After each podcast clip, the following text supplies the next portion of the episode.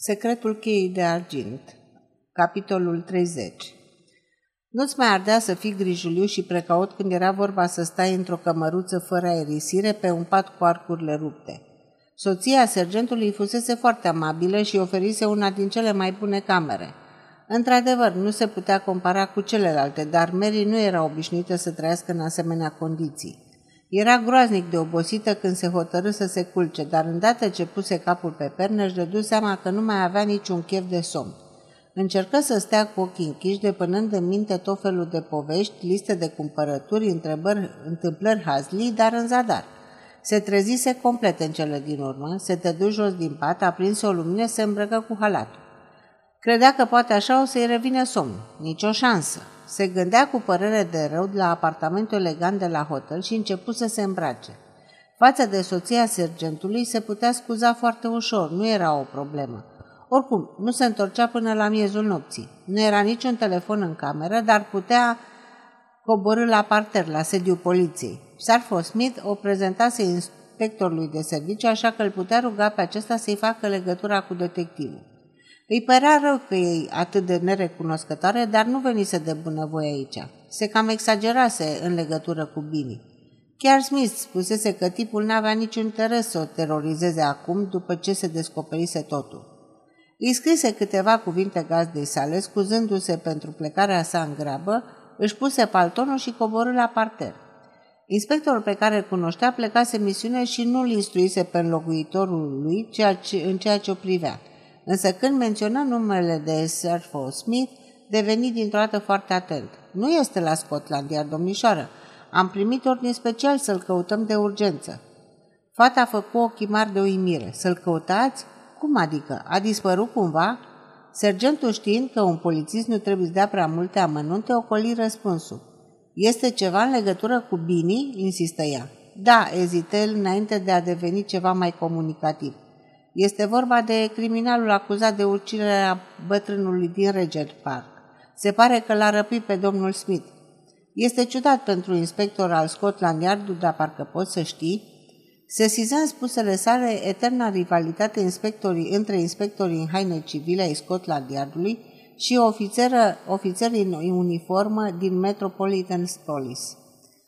Cum să fraierești un inspector? Sună caragios, nu-i așa? Eu nici nu cred asta, dar ce să-i faci? Ordinul este ordin. Trebuie să-l căutăm și pe unul și pe altul. Îl rugă să-i cheme un taxi. Polițistul nu era prea încântat. Sergenții de serviciu nu se ocupă de taxiuri pentru vizitatori, dar cu ea era altceva. Fusese recomandată de Smith, așa că formă un număr și după 5 minute iată lângă șofer în drum spre iard. Tocmai atunci plecaseră mașinile în căutarea lui Sarford. Mary vorbi cu inspectorul șef. Acesta nu-i oferi prea multe informații. O sfătui însă, ca un tată, să fie cu minte să ducă la culcare.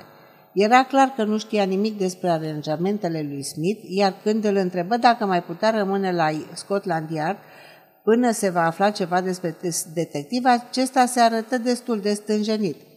N-aveți de ce să vă îngrijorați, domnișoară Lane. Sunt baraje de poliție în tot orașul, inclusiv la 30 de mile în jurul Londrei. Și în plus, de asta sunt sigur, Smith o să apară dintr-o clipă în alta. Cu toate astea, fata se încăpățână să rămână așa, cum o, așa că o conduse în biroul detectivului. Era o cameră liniștită, iar acum când toată agitația din timpul nopții se mai potolise, se simțea într-adevăr foarte obosită și părea rău că nu rămăsese în patul ei cald. Se așeză la masă cu capul în palme moțeind. Se trezi brusc când inspectorul șef deschise vesel ușa. Domnișoară, puteți pleca liniștită. L-au găsit pe Smith și din câte îmi dau seama nu este rănit prea grav. Îi povesti pe scurt cele întâmplate. Se întoarce la Londra? întrebă fata. Domnul Smith, vreau să spun. Ofițerul zâmbi cu bunăvoință. Dacă ar avea atât aminte, ar trebui să se ducă la un doctor, dar din câte îl cunosc, nu se liniștește până nu rezolvă cazul în întregime. Am făcut un baraj sofisticat înspre Welwyn, Inspector Rose răspunde de această secțiune, iar Smith s-a dus să-l ajute. Apropo, și prietenul dumneavoastră, domnul Albany, se află tot, Allenby se află tot acolo.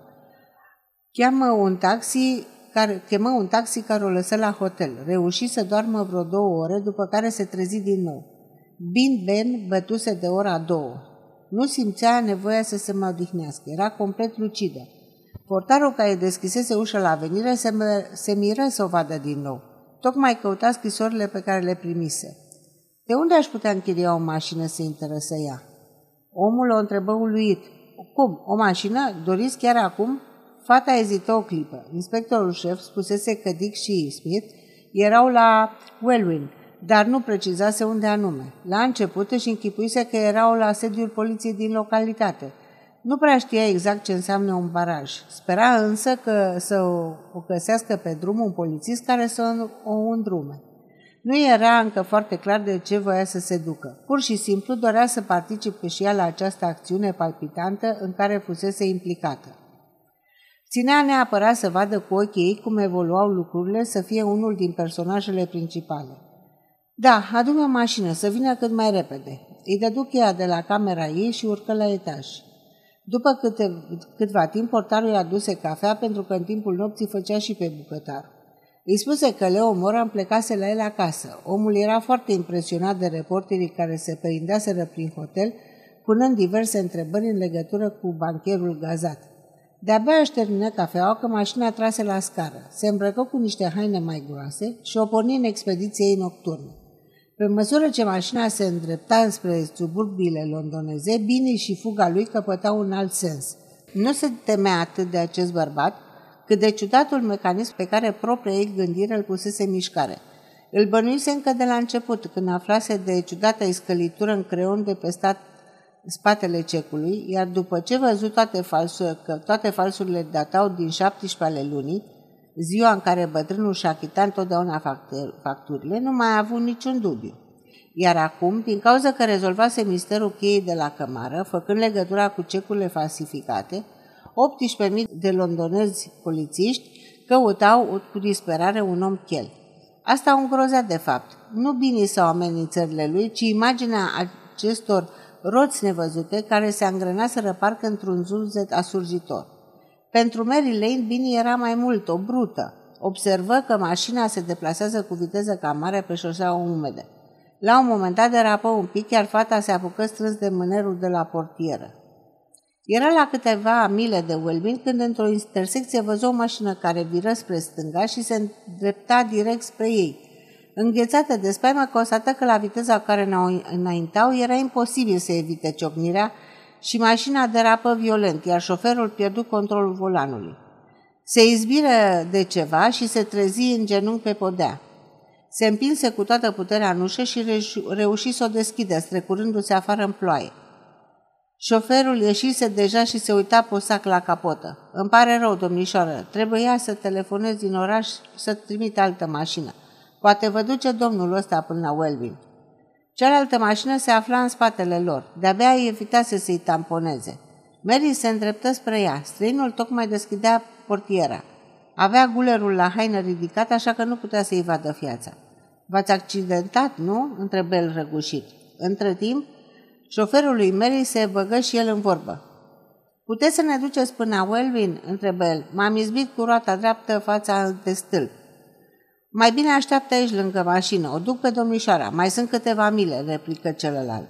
Poftiți, urcați, se adresă el lui Marilene. O să vă ras în oraș și o să trimit aici o echipă de intervenție. Se, apare că, se pare că acest aranjament îi convenea de minune șoferului, așa că Mary intră fără să șofăie mașina străinului. Acesta o ocoli limuzina pe la spate, se așeză la volan lângă ea. Fata nu-i văzuse încă fața, ținea gulerul de la haină întors. Când porni motorul, se pără că l-a auzit râzând și se întrebă ce-o fi găsit atât de amuzant în toată povestea. Foarte drăguț din partea dumneavoastră că ați acceptat să mă luați, îi zise ea. Mă tem că accidentul a fost din vina noastră. Bărbatul nu-i răspunse imediat. Se mai întâmplă, replică el în cele din urmă. Înaintarea vreo 200-300 de iarzi de-a lungul drumului, după care viră brusc la stânga. Mary știa în mare unde se află orașul Wellwyn și în orice caz își dădu seama că se îndreptau în direcție opusă. Nu cumva ați greșit drumul?" întrebă ea impacientată. Nu, fu răspunsul scurt și amenințător. Intrară pe un drum secundar care era paralel cu șoseaua principală. La lumina farurilor se zărea un domeniu impresionant, străjuit de copaci și încercuit de un gard de sârmă ghimpată cu o poartă mare albă. Mașina a oprit, dădu puțin înapoi, după care se năpusti în viteză și o făcut țândări. În fața lor se întindea o alee cu pietriși. Încotro mergem, întrebă fata gâtuită de emoții, intuise că se afla într-un mare pericol. Bine, nu răspunse. Orientă mașina înainte, iar după câțiva iar opri pe dreapta între pom. Ce înseamnă asta?" strigă Mary. Înseamnă că sunteți o domnișoară frumoasă și încântătoare pe care sunt deosebit de fericit să o revăd în circunstanțe atât de romantice. Recunoscu imediat tonul afectat și mirosa lui Bini, paralizând de frică. Sunteți logodnica domnului Ellenby și prietena iubitului meu amic Smith Surforth, nu-i așa? continuă criminalul. Fata încercă să deschidă portiera, dar o împinse brutal înapoi. Am câteva planuri cu dumneata. Mai întâi m-am gândit că nu o să mai par suspect dacă o să apar alături de o femeie. Apoi mi-am dat seama că am avut noroc. Mi-ai putea fi de mare ajutor, draga mea. Iar în al treilea rând, m-am gândit că, indiferent ce ar fi, nu mi se poate întâmpla nimic mai rău decât să mă condamne la moarte. Sigur, nu o să fie nici vorbă de așa ceva, adăugă el grăbit. Sunt mult prea deștept pentru ei și acum o să coborâm și o să vedem unde ne aflăm. Se aplecă deasupra fetei, împinse portiera, o apecă, apucă de braț și o ajută să iasă din mașină. Înainte să plece, portarul îi dăduse un teanc de scrisori. Căuta o cameristă și de aceea publicase un anunț în ziar indicând adresa hotelului. Primise o mulțime de oferte. În grabă le băgase în buzunar, iar acum își aminti deodată de ele. Scoase una și o lăsă să cadă pe jos. Bini păstrase lanterna care aparținuse ultimei victime și lumină drumul cu ea. Noi doi o să găsim altă mașină, zise el vesel. Pălăvărgea bine dispus, iar fata se întreba îngrozită cum putea oare să intre din nou în pielea oribului personaj Washington Worth. Era grotesc, de necrezut, ca într-un coșmar. Sunt un om cu posibilități nebănuite, continuă el, fără să-și dea seama că o strângea de braț. După sute de ani o să-și mai amintească încă de bine, așa cum fac acum cu Jock Shehan. Și partea cea mai nostimă este că am de gând să-mi sfârșesc zilele în liniște, ca un membru respectabil al societății. M-ar încânta să devin consilier sau primar într-un oraș din colonii. Mi s-ar potrivi de minune. În acest moment, Mary aruncă cea de-a treia scrisoare – Trebuia să lase o urmă într-un fel sau altul, dar nici numărul lor nu era inepuizabil. A patra căzut într-un colț pe alee când traversa o potecă. Criminalul trâncănea într-una. Nu trebuie să vă faceți griji, domnișoare, nu o să vi se întâmple nimic rău. Deocamdată, atâta timp cât sunteți în viață, sunt și eu. Sunteți o statica mea, parcă așa spuneam. Fata nu-l băgă în seamă, nici măcar nu era atât de speriată ca la început. Încerca să-și imagineze ce o să se întâmple până la urmă când criminalul o să fie încolțit, iar ea va fi la mâna lui. Înainte de a se profila în întuneric conturul unei case impunătoare, se apropiară de o pajiște înconjurată de un gard de fier. Mai încolo se vedea o poartă deschisă care dădea într-o curte pavată. Se opri de câteva ori în timpul monologului său și ascultă atent era o noapte foarte liniștită. Se auzea distinct din depărtare uruitul trenurilor, zgomotul mașinilor care treceau pe șosea. Aparent părea mulțumit pentru că nu făcuse niciun comentariu. Acum, după ce intrară în curte, se opri din nou, întorcând capul într-o parte și în alta. Observă un fascicul de lumină, doar pentru o clipă, apoi dispărut din nou. Se pare că venea dinspre plantația prin care trecuseră. Nu cumva uitaseră farurile aprinse? Se mișcă puțin la dreapta, apoi la stânga, dar lumina nu mai apărut. Nu era exclus să fi fost paznici în zonă, se gândi el. Probabil că păzeau vânatul. Asta, asta trebuie să fie. Încercă bine să se liniștească. O ținea strâns de braț. Fata intui că banditul trecea printr-un moment de mare încordare și ținu respirația. Apoi, fără niciun cuvânt, îi făcu semn să intre în curte. Mary observă că folosea lanterna cu cea mai mare precauție acum.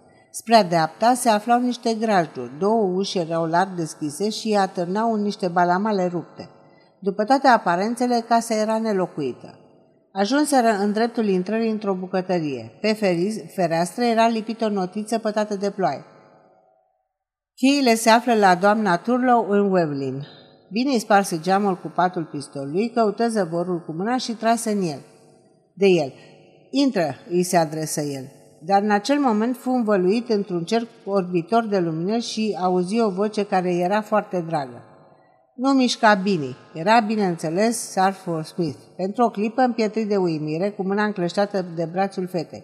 Apoi o întoarse brusc cu spatele spre el, petrecându-și brațul în jurul taliei lui Mary. Dacă vă apropiați, trag, amenință el punând pistolul lângă obrazul catifelat. Nu fi prost, bine, ce rost mai are, zise Smith pe un ton împăcitor. Din cauza luminii puternice a reflectorului, nu puteau să observe că banditul nu era de fapt singur. Comportă-te ca un bărbat adevărat, lasă tribunalul să-ți hotărească soarta, ai șanse, ascultă-mă. Nu te putem acuza de mare lucru. Nu mai ține figura, gata, s-a terminat, să fie clar, Smith. Ia-ți oamenii mai repede de aici.